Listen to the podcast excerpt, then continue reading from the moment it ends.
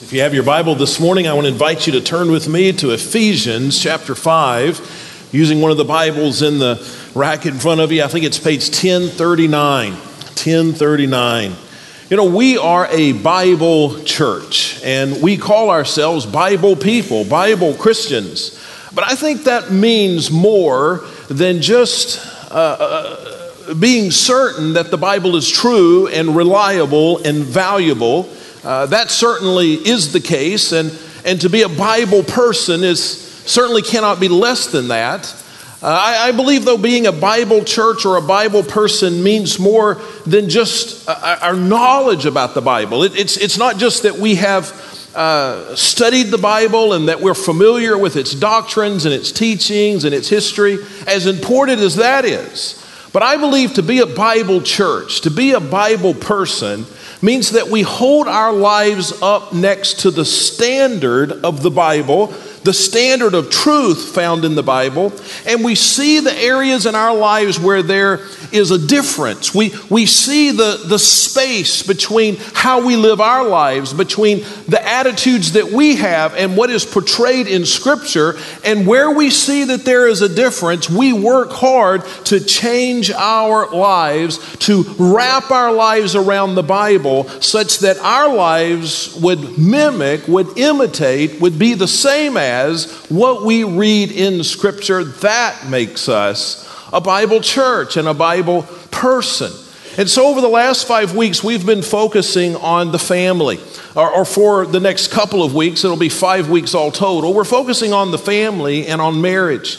And our goal is not just to give worldly advice, uh, t- tips for how to have a happier marriage. Uh, and, and our goal is not just to give Bible information so that you would know more about what the Bible says, just to treat the Bible like it were history or literature. But our goal through this series is that we could see what the Bible says is the standard for family and for marriage, and then look and see what really happens in our homes behind closed doors, and where there is a difference that we would make changes. And so we're going to do that again today.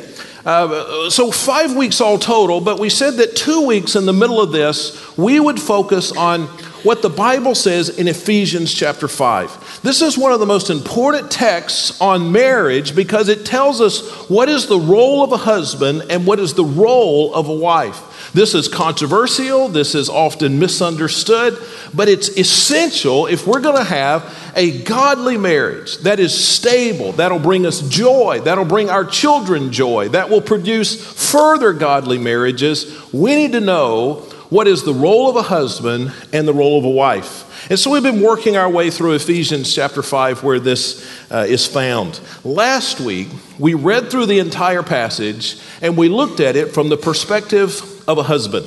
What should a husband do in order for his family, for his marriage to be a godly, successful marriage?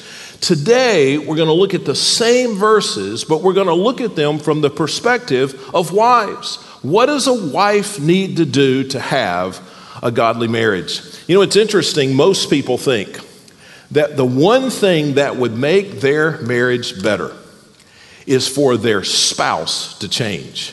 Raise your hand if you think that's true. Most of us think that if my spouse would just do such and such, I would have a better marriage.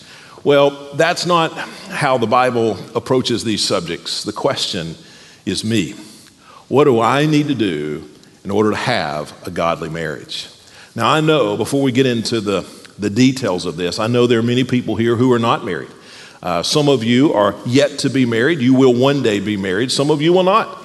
Uh, so you might be asking, what's in it for me? Well, uh, if you're yet to be married, uh, this is the best time for you to hear this, right? Uh, you don't want to have to make a course correction in the middle. You want to start going the right direction. And we're going to show you today from Scripture what is the right direction.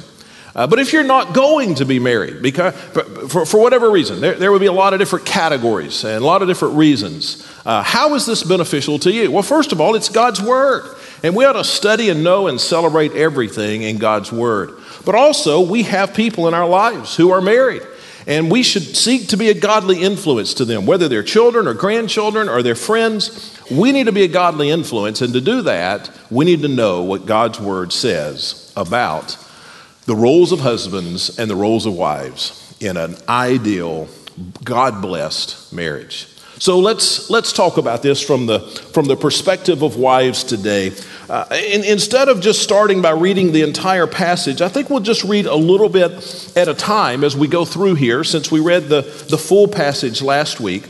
Um, but let's, you know, really, before I get there, I left something out. Let me sum up what we said last week about husbands, because uh, maybe this is your first week, uh, or maybe you have a short memory, and uh, husbands sometimes have short memories. Uh, let's, let's highlight last week. And so, if you're looking at Ephesians 5, one verse really sums it up for men.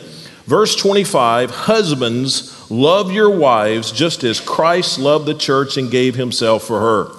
So, men, what is it that you should do? You should love your wife just like Christ loved the church. Now, how did Christ love the church? Well, he served the church. He put the church first. He sacrificed for the church. And for you to love your wife like Christ loved the church means you'll do all of those things. That means that the most important person in your household is your wife. That you put her first, her preferences first, her needs first, her pleasure first, her comfort first, that your wife comes first.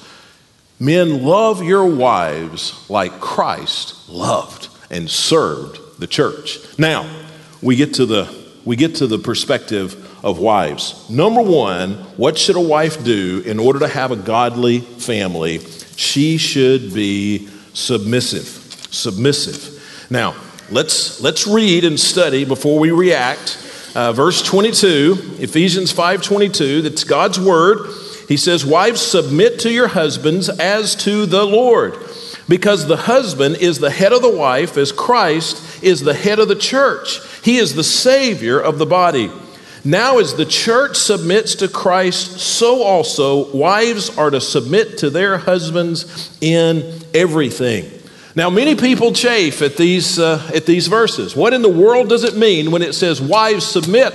I don't like that. I think it should say, Husbands should submit, some people would suggest. What does it mean when it says, Wives submit? Well, I think there are two reasons why people push back against this. One is because often we just misunderstand what God's word is saying, and we're going to try to clear some of that up today. But I think much of the pushback especially among Christian women, is that we just misunderstand. You misunderstand what the Bible means. It means something, it doesn't mean nothing. It means something and something significant, but we need to know precisely what it means when it says wives are to submit in everything. The, the second reason why I think ladies push back at this is the same reason men push back at putting their wives first. Uh, we are sinful. We are selfish. We, we tend to look at the world as if everything revolved around us. And so it's hard for a man to love his wife like Christ loved the church. And it's hard for a woman to be submissive sometimes to her husband as uh, the church is submissive to Christ. And so let's see if we can work through those two things. What exactly does it mean that a woman should submit to her husband? Well, let me start by telling you what it doesn't mean. First of all, it doesn't mean that a woman or a wife is in any way inferior. It doesn't mean that she has less value, that she has less ability, or that she is in any way less significant than her husband. The Bible, throughout its pages, talks about roles for men and roles for women, and never does it say that one is superior to the other, that one is inferior to the other, that one has greater value, lesser value, greater ability, or lesser ability. That's not what this is speaking about. And so there's no there's no Bible data that's going to tell us that uh, men or women are greater or more significant than the other. The second thing that it does not mean, it does not mean that the wife is to be the domestic servant of her husband. Uh, the Bible doesn't say, men, sorry, it doesn't say who's supposed to wash the dishes. It doesn't say who's supposed to wash the clothes or mop the floor or fold or do any of those other things. Now, in your family, it may work out one way or it may work out another way, but the Bible does not assign those tasks to either person. In fact, if you wanted to look for Bible uh, data to support one or the other, it would be easier to find data for the man to do those things because it says the man is to be the servant of the woman than it would be to find that the woman should do those things. Now, I'm not assigning them, just like the Bible is not assigning those tasks. Your family will work like your family works. But when it says that a woman is to submit, it is not saying that she is the domestic servant of the husband or of the family. The third thing it does not mean is that a woman should stay in any kind of abusive situation. Now, if you've been following the news in recent weeks, you know that at the very best, uh, some, some Baptist ministers have used some unwise words to discuss this. The, uh, if you look at it from a, from a different perspective, you might say they just absolutely said the wrong thing. So let me be very careful with my words. Ladies, there is no biblical admonition or counsel for you to ever stay in an abusive situation. If you're being abused, you should get out now. If you fear you're going to be abused, you should get out now.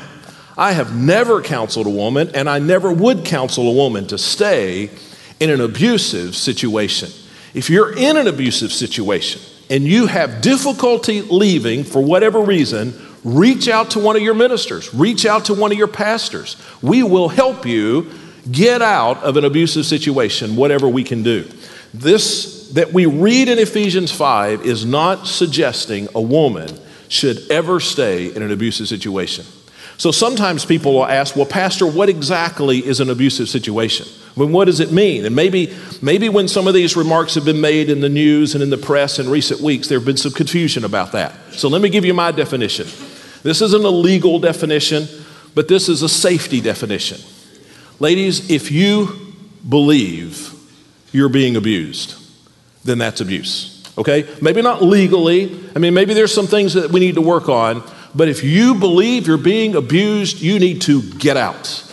Nobody else need to define what abuse is in that relationship. First, safety, you need to get out. These verses don't say that a woman should ever stay in an abusive situation. So, what does it mean? It means something. It says wives should submit in everything. What does that mean? Well, let's talk about the act of submitting, and then let's talk about the attitude of submitting, because uh, it, it takes really, I think, both of those categories to understand this. The act of submitting. What does it mean for a woman to submit? In a word, it means that a woman trusts. It means that at the end of the day, a woman trusts her husband. Now, how does this work out practically in marriage? Well, it means when there's a decision that needs to be made, that uh, the husband and wife talk about it, that they debate it, that they, that they flesh it out, that they do the pros and cons, that they ask questions, that they spend time, that they seek consensus about it. Uh, men, if you ignore your wife's advice, if you ignore her point of view, if you ignore her feelings about something, you are doing yourself and the family a disservice. You married somebody smarter than you, take advantage of it, okay? So it means that a husband and wife will work out and talk out every decision that comes before them, but at the end of the day, the wife trusts the husband. My family and I were deciding a year and a half ago whether or not to to move to Texas, to leave Ohio and move to Texas. We were perfectly happy in Ohio, but felt like God might want us to move to Texas. We talked about it from every angle. We did the pros and cons. We talked about what it, how it would affect this part of our lives and how it would affect this part of our family. We talked about it until we were blue in the face. I mean, there wasn't one part of that that we didn't talk it to death. But in the end, my wife said, Noel, I trust you. I trust you. What does it mean for a wife to submit? It means at the end of the day, you trust your husband. When I am counseling with men and women who are about to be married, I try to explain this to them. And I tell the man that if you're going to love your wife in a Christian way, if you're going to have a Christian marriage, you need to put your wife's interests first. This, this marriage is not about your happiness, it's not about you getting your way, it's about putting her first. And if you won't put her first, if that's not your commitment, don't marry her. And then I turn to the woman and I say, to have a Christian marriage means at the end of the day, you trust him that, that, that you're going to have input, that you're just as smart, that you're just as valuable, that your input is just as important. But at the end of the day, you trust him. And if you don't trust him, don't marry him. The Bible assigns these roles. A woman is to trust, and a man is to sacrifice and serve. What does it mean to submit? It means to trust. The act of submission is the act of trusting. Now, now have you ever wondered what is the more difficult role? Uh, who, has got the toughest assignment? Men who are assigned the role of sacrificing and serving, or uh, the women who have the role of trusting in the end? Well, I think that's a pretty good question, but, uh, but, but, but here's the answer. If you love one another, then those are easy things to do. Now, my marriage isn't the perfect or the model marriage, but I, I love my wife. And so putting my wife first is not a hard thing for me to do. Now, if I didn't love her, that would be very difficult. If I didn't care for her, if she wasn't uh, the focus of my love, then it would be hard to put her first. I would fight against that. And my wife loves me. It's not hard, I don't think. You can ask her when the service is over, perhaps.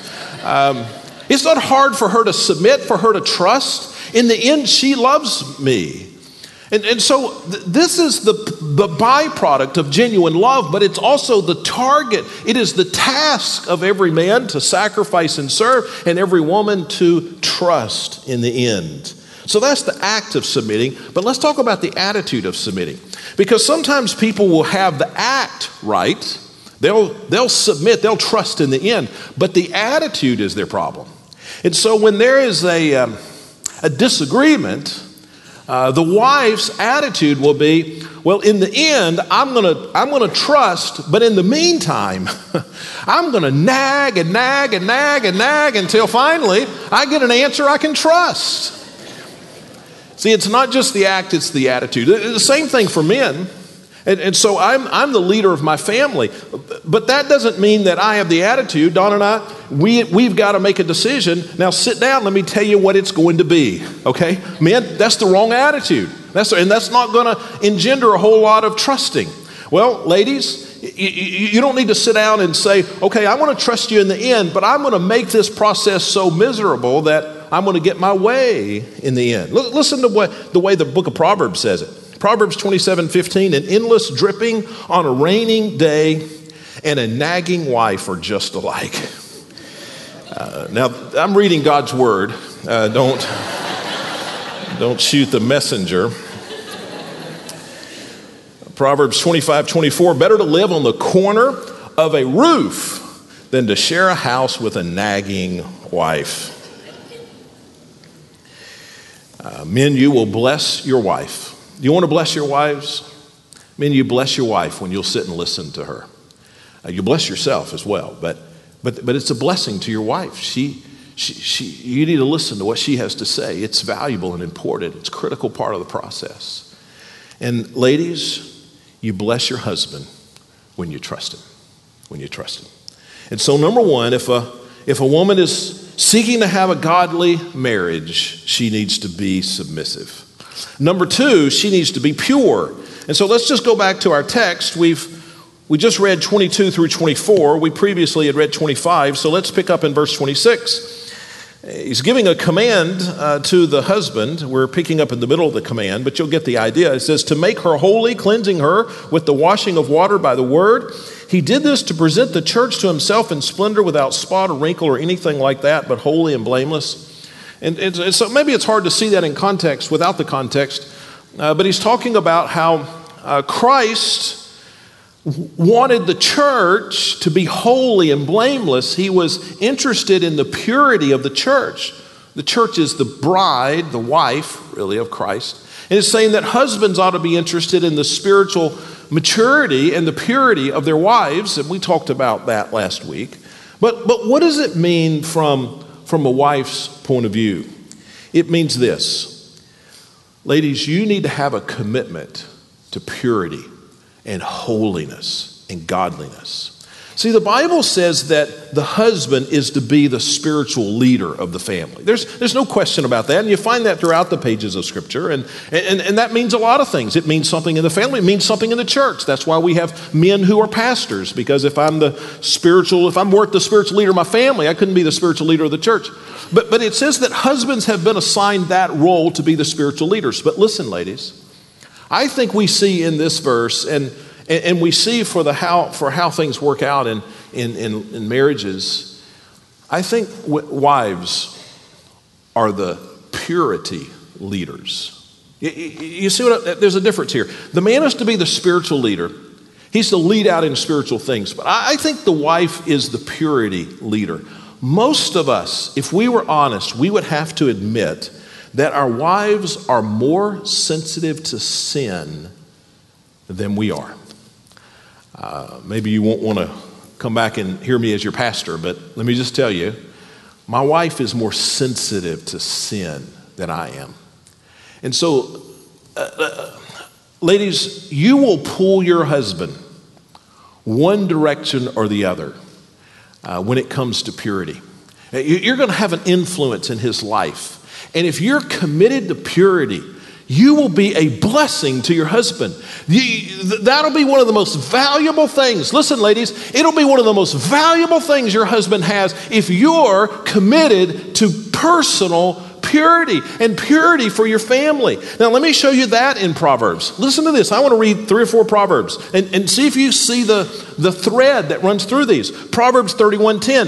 Who can find a wife of noble character? She is far more precious than jewels. It says, Men, if you could find a noble, godly woman, she is going to be so valuable to you, not because she's a woman, but because she's godly and she's pure and she has noble character. Uh, Proverbs 11 22, a beautiful woman who rejects good sense, and that's speaking of moral sense, purity, is like a gold ring in a pig's snout. So I don't know how much you know about pigs, but you got them all, you know, rolling around in the mud. You go out and buy a really nice $1,000 golden ring and put it in the pig's snout. You don't improve the pig very much. And, and, and what he's saying is if, if you, you can have the most beautiful wife in the world, but if, she's, if she doesn't have a commitment to purity, she is worthless to you.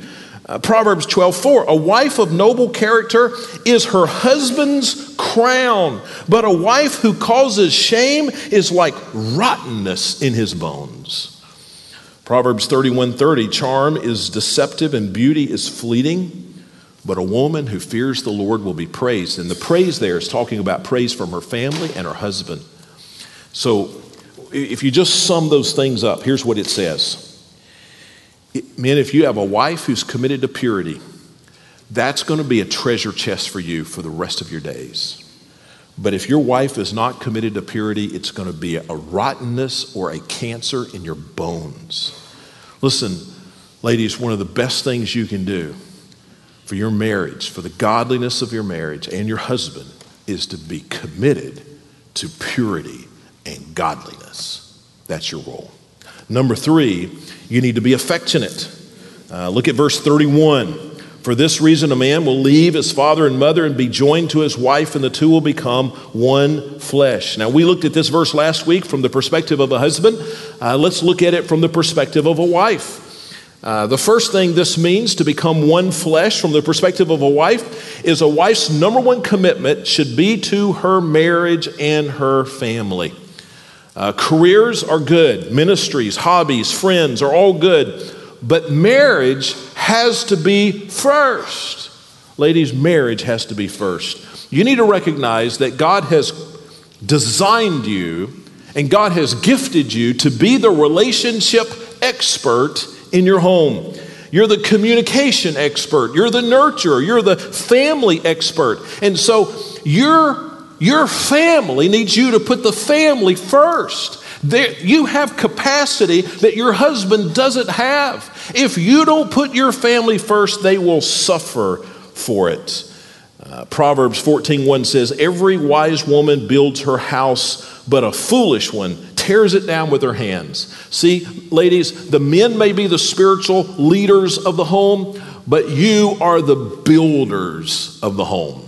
And the Bible says that a woman builds the home. And the Bible says that a woman can tear down the home because it's the woman who is the expert at family and relationships and communication and, and nurturing. To be one flesh means you are committed first to your marriage and your family. Number two, it means that a wife is to be interested in her husband's interests.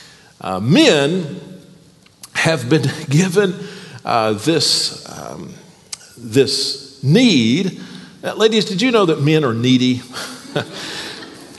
but some of that's not our fault, right? Men need their wives. Now, God will call some men to singleness. Uh, God will take, for some men, God will take their wives first, and, and God certainly will uh, be their comfort and their peace if that's the case. Uh, but men have been created with a need for a wife. Genesis 2:18, the creation of man. Uh, God says it is not good for man to be alone. And every man said, Amen, right? So God said, I will make a helper corresponding to him. So I, I could confess to all kind of things here. I so when Dawn and I go on a road trip, and we went on one this week, and I was so uh, impressed with my wife, she stayed awake the entire time, which is uh, unusual. So usually we get it, we get in the car and we all we're all set to go. And I, I live on a on a street that's about uh, two tenths of a mile long, but usually by the time we get to the end of the street, everybody's asleep. and I'm so aggravated, so I'm trying to get my wife to wake up and wake up. So she'll find she'll okay, i will stay awake. What do you want to talk about? I don't want to talk about anything. I just want you to be awake. I just just sit there. She'll turn the radio on and start singing. Oh, I turn it off. I don't want to hear you sing. If I want to hear somebody singing, I just turn the radio on myself. I mean, they're great singers all over the radio. Well, what do you want to talk about? What do you want to talk about? I, I don't know. You talk. I'll just listen. Now, I've got a, I've just, I have, a, I have a need for my wife. I just, I just need her to be there. We, will be, we'll be cooking, and, and I'll go out to start, start the grill. And I say, well, why don't you, why don't you come out with me? What do you need? Just need you to come out. I just need you to stand there while I light the grill.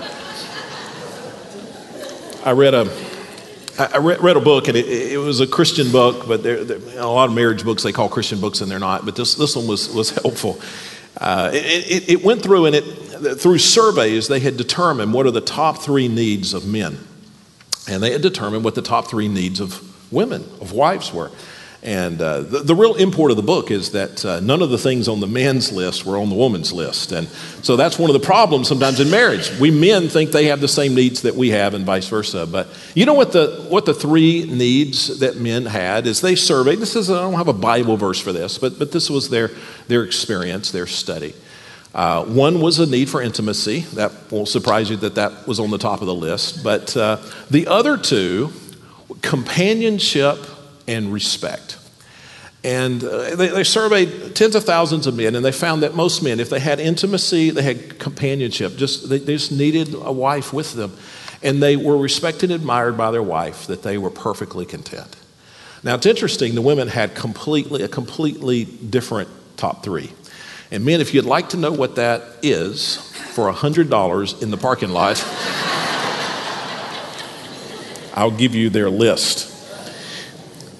No, ladies, uh, to be one flesh means that you don't have just completely different interests. You need to be that you need to have some of the same interests. You need to cultivate the interest that your husband has. And then a, a third part of that is um, to be one flesh is, uh, is, is affection, it is intimacy. Uh, this verse here, uh, verse 31, is a quote of what we read in Genesis 2:24, and there it is specifically uh, oriented toward a sexual union. Uh, we know because you've heard it taught through the years that uh, sexuality is a gift that God has given married men and women. But know this: God has not only given us that gift; He has given us the need for that gift. Does that make sense? God, God didn't just give us the gift, He gave us a need for that gift, and that's why the gift is so valuable. Proverbs 5 18 through 19 says, Let, it, it's to men, it says, Let your fountain be blessed and take pleasure in the wife of your youth, a loving doe, a loving deer, a graceful doe, let her always satisfy you, be lost in her love forever. Listen, uh, to be uh, to be a godly wife that contributes to a godly marriage, you need to be affectionate. Well, number four, you need to be respectful. Let's look back at uh, Ephesians 5, the last verse, verse 33, to sum up. Each one of you is to love his wife as himself, and the wife is to respect her husband. I, I love this verse because it just puts these, these two roles right next to each other. A husband is to love. Uh, here he says to love his wife as he does himself. We talked about how we figure out what that means last week. So if you weren't here, go back and listen to that, men. Uh, but it basically means you're sacrificial. You pay attention to your wife and you're sacrificial in your love for your wife. And it says that wives are to respect, to admire their husbands. Husbands, men, thrive on admiration. Now, some women are very disappointed that they don't have the leader husbands they wish they had. And there could be a lot of reasons for that. And uh, I'm not saying, ladies, that if you don't have that, that it's your fault. But listen, some women don't have leader husbands because their wives have shot them down at every turn. Men uh, need to be encouraged. Men need to be admired. A husband is typically, not always, but typically just what his wife calls him. And if his wife calls him lazy and inconsiderate and selfish, he will rise to the occasion of those three things. And if a woman, a wife whom he loves, calls him hardworking, committed to the family, and godly, he will rise to the occasion. I heard a story about a, a governor and his wife traveling through a, a, rural town in their state and just visiting uh, different places and meeting different people. And they were in some, some event, and the wife, holding on to her governor husband, she spotted somebody she knew. He was the garbage man. Nothing wrong with being a garbage man, but she spotted him and, and he was dressed uh, in his uniform. She recognized him as a, as a garbage man and she whispered in her husband's ear and she said, I know that fellow back there. He was my high school sweetheart. He was my first love. I haven't seen him in decades. And the governor, feeling a little bit of uh, arrogance or pride, whispered back in her ear and said, Well, aren't you glad you didn't marry him? If you married him, you would be the wife of the garbage man. And she leaned back over and spoke in his ear and said, No, if I would have married him, he would be the governor.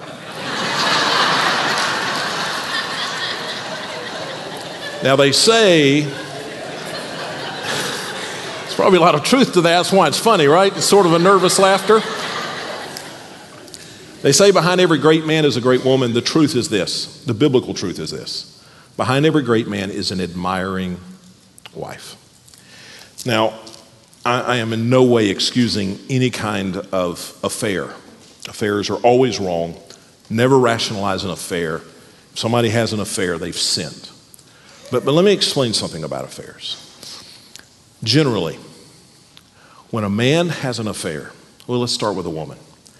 When a woman has an affair, do you know who it is with more times than not? This doesn't excuse it uh, at all. But do you know when a woman has an affair, who she has an affair with? A man who will listen to her. I've seen it a hundred times. Uh, women are drawn to men who will listen to them and understand and be attentive. We, we talked about it last week. It's right there in the Word.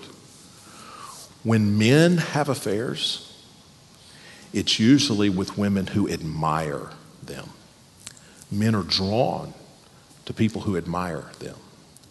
Now, ladies, I, I, I, don't want that to seem foolish to you, but God, just as He has made you with certain needs that your husband needs to be attentive to and understand, and He needs to encourage you in those areas. Men have needs, and one of those is, is is to have a cheerleader for a wife. Have somebody who is in their corner, someone who will, who will push them on, someone who will encourage and admire. And so when it says, as it sums this up, men, don't forget, love your wives. And ladies, don't forget, be respectful and read admiring before your husband. Now, why is this important? Why, why, are we spending so many weeks? Why are we delving into some pretty controversial verses here that surely will generate some letters that I won't want to read? Listen, because there are few things more important than the family. So goes our families, so goes our children. So goes our family, so goes our church. So goes our family, so goes our nation. And there are few things, there are few things that will bring honor and glory to God more than a family that loves Him, eh, a family that, that lives by the book. And I want my family to be one of those families. And I want your family to be the same way. Head bowed, eyes closed. With nobody moving around, please be as still as you can. I, I want to say something else. And, and, I, and, I, just want everybody's attention, but I, I don't want you to looking. I, I don't want there to be any distractions. I know we have a lot of different kinds of families in our church. And the Lord made me extra sensitive to that this week. Uh, we have single moms that are here that are, that are fighting the fight the best they can, who love the Lord, who, who are in situations that are hard and unfair and unfortunate. Listen, let me say to single moms or single dads listen, you hang in there. God knows. And don't think that, that God's not going to intervene on your behalf and bless you and bless your children in a special way. I believe He will. That doesn't mean you've, you, have you have got an easy path, but I don't want you to feel left out by our church, and I certainly don't, you, don't want you to, be, to feel left out by our Lord. My God is the father of the fatherless. He'll be the husband to the single woman. He'll be the wife to the single man. God, God will fill the gaps if you just walk with Him. Some of you here, you're estranged from your parents or you're estranged from your children. And to hear these messages on family, some of you, your marriages are just so rocky. You're here at church by yourself. Your husband or wife he or she doesn't come, doesn't have an interest in coming. And, and some of the things that we talk about, they're, they're just daggers to you. Listen, hang in there. God has a heart for those who suffer. God loves those who are downtrodden. God will intervene on your behalf. Just stay faithful. But a lot of us are in here and and we've got a family, we've got a marriage. It's a more traditional. Hey, let's don't take that for granted. There are few things that we could talk about this morning that are more applicable to you than what we've talked about today, last week, next week. Let's don't take for granted this valuable thing of family and marriage, but let's commit it to the Lord and let's be Bible people in this respect. Father, uh, thank you for, for, for loving your children and providing for us in, in, in, every way. Thank you that salvation can be ours and we can be your children uh, because we've put our trust in Jesus Christ for the forgiveness of sins. And Father, thank you for men and women in our church who have a desire to have a family, whatever that family may look like, to have a family that's most pleasing to you. And I pray you'll bless men and trying their best to do it your way, and bless women trying their best to do it your way. That you bless single moms and you, you bless people who are here without their spouse because their spouse doesn't attend church, not interested in spiritual things. And may you be honored in all of our families, all of our families. And we pray this in Jesus' name. Amen. Let's stand together as we sing.